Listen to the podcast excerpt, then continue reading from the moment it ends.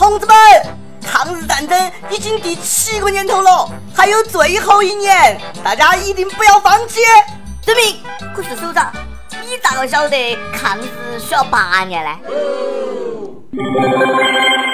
各位友，大家好，欢迎收听网易轻松一刻，我是被抗日神剧雷得来里外交黑的主持人阿飞。手撕鬼子，石头炸飞机，以往抗日神剧的胡编乱造，我们已经见怪不怪了。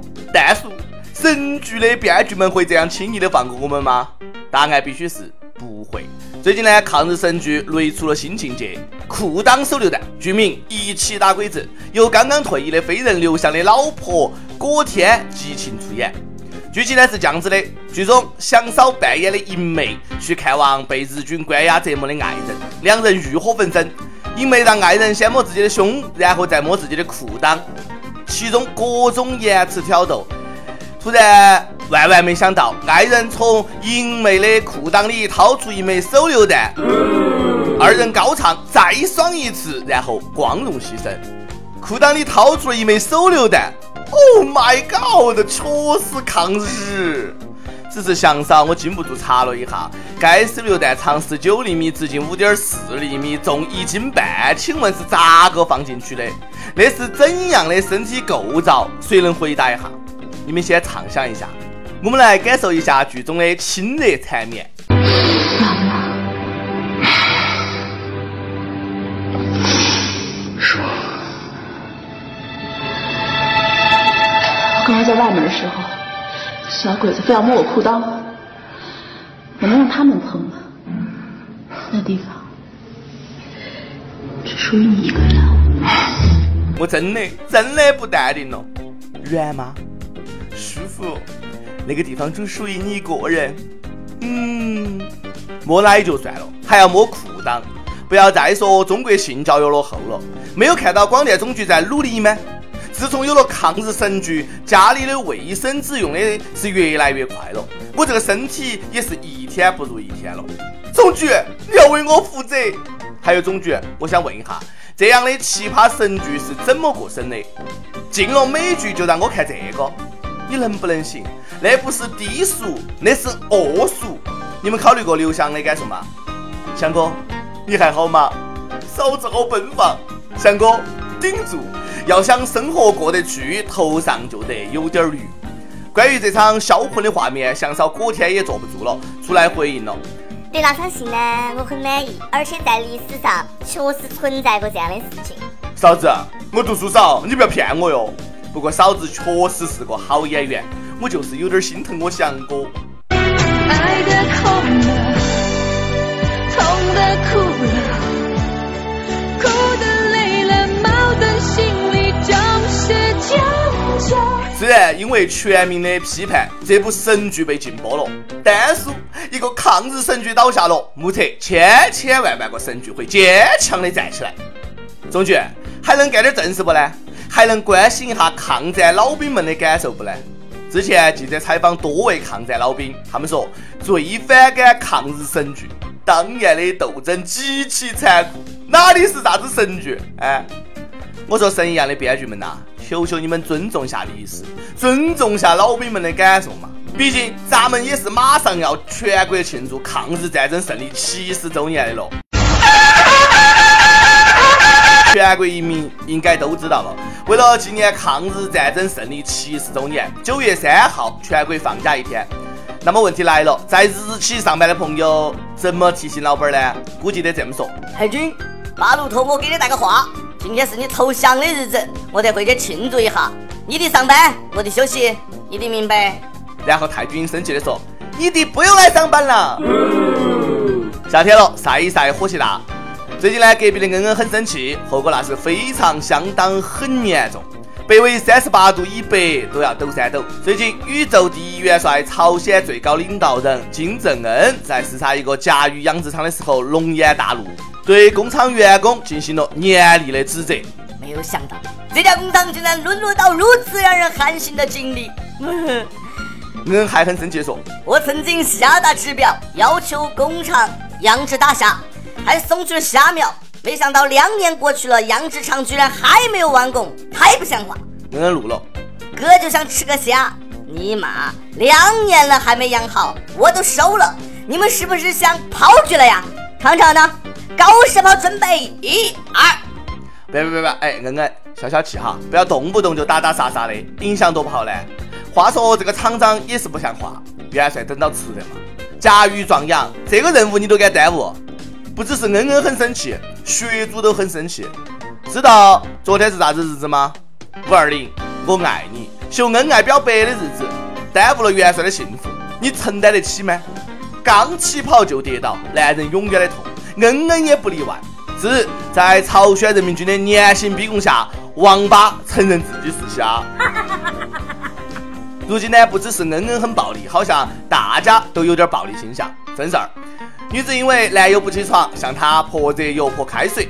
陕西西安一对生活了好多年的同居男友，那天女子叫男友起床，起来了，男友不起，好，女子生气了，转身从厨房端来了滚烫的热油，泼向床上躺倒的男友，男友用被子挡了一下，好，他接到呢又端来半盆开水泼到男友身上，最后经法医学鉴定，男友全身多处被烫伤，最毒不过妇人心呐，吓死我了，还是充气儿的安全呐。说到安全，益友们请注意，益友们请注意，你们的钱现在很不安全。女老板一千零八十万存款离奇失踪，仅剩一百二十四元。河北石家庄在得到年息百分之十的高息承诺后，女老板王某往工商银行建南支行存了一千零八十万，而今年五月，他却突然发现自己存的千万存款竟然只剩下一百二十四元。而和他有相同遭遇的储户还有几十位，这些人呢，都是由银行同一个工作人员办理的业务。我讲个笑话，银行是个弱势群体，工商银行 ICBC 爱存不存，存了也白存，这就叫老鼠看仓，粮食丢光。很明显，那是银行诈骗，银行要负责。我不管你啥子理由，业务是在你们银行办的，人是你们银行的人，出事了就应该找你。坐等处理结果。其实听到大家存款又不翼而飞了，我快吓死了，赶紧骑车到附近银行 ATM 机上查看了下我的存款。一查存款，顿时舒了口气，十五块钱一分都没有少，好险，好险！从小我就有个梦想，让每个中国人都给我一块钱，然后我就发财了。我只是做做梦，而有些人呢是真的在张口要。最近重庆街头出现了这样一身神一样的男子，他赤裸着上半身，满身肥膘，自称是清华博士加研究生。由于家庭困难，无法实现留学梦，就在街头卖身，五百万求富婆收养，少一块钱都不卖，因为我值五百万。哥，你的长相我看了，你够了，就你那个身材，就你写的那一首比小学二年级还难看的字也值五百万。你当自己是论斤卖的呀？想个玉树临风、风流倜傥、人见人爱、花见花开，都只敢开价十万。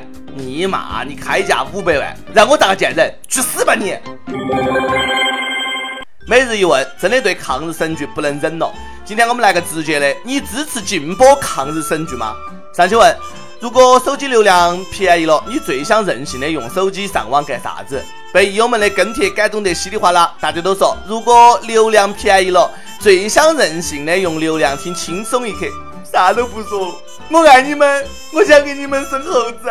上期还问你做单身狗的时候被人虐过吗？北京一位又说，我是在校大学生，每天中午去吃饭都会看见一对情侣互相喂吃的。晚上回宿舍还会看到他们一个劲儿的在那儿啃来啃去，哎，顿时我就沉默了。你们还有完没完？这都啃了一个小时了，我腿都站麻了。广东汕头一位益友说，单身屌丝一枚，平时出门经常要忍受各种秀恩爱，五一假期凌晨天没有亮就出门爬山，爬都爬到，哎，都能让我碰到一对情侣在那儿搂搂抱抱的。我说才七点，至于那么猴急吗？当时我就感慨。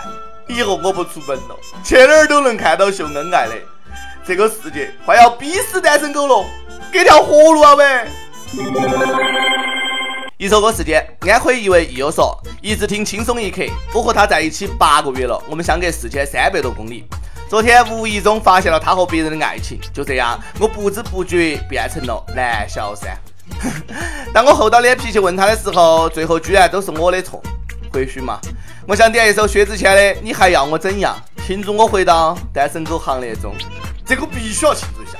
我代表我以广大单身狗热烈欢迎你归队。啥子女票都玩去嘛！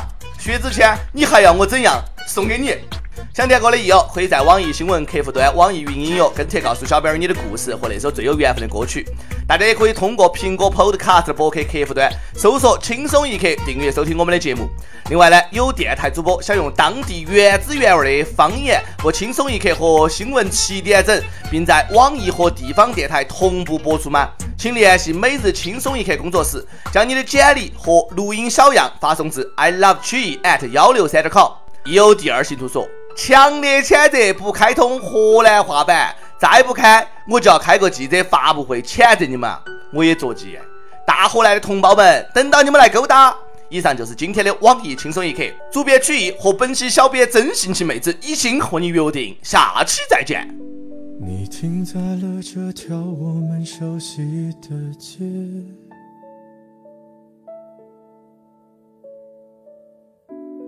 把你准备好的台词全念一遍，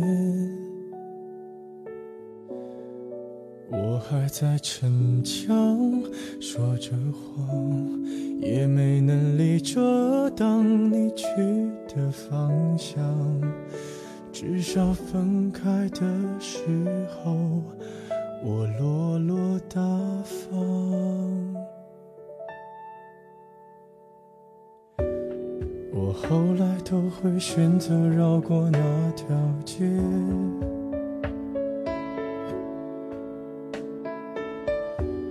有多希望在另一条街能遇见。思念在逞强，不肯忘，怪我没能力跟随你去的方向。若越爱落落大方。你还要我怎样？要怎样？你突然来的短信就够我悲伤。我没能力遗忘，你不用提醒我，哪怕结局就这样。我还能怎样？能怎样？最后还不是落得情人的立场？你从来不会想，我何必这样？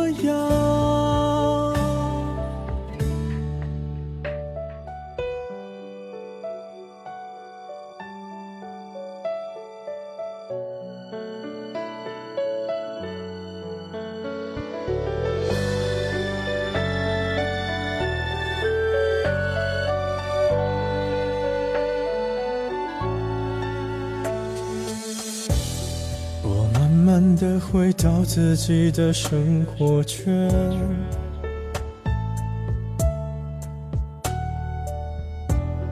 也开始可以接触新的人选。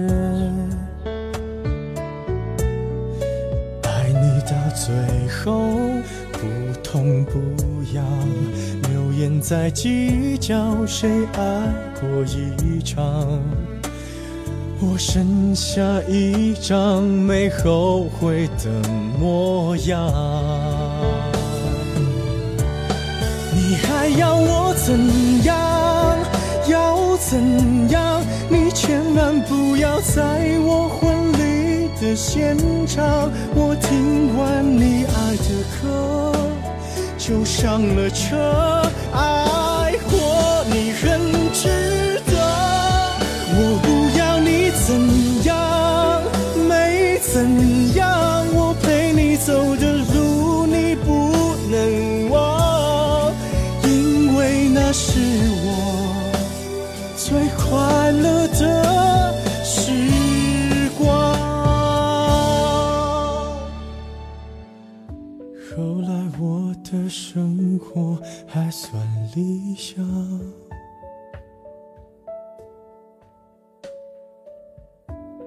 没为你落到孤单的下场。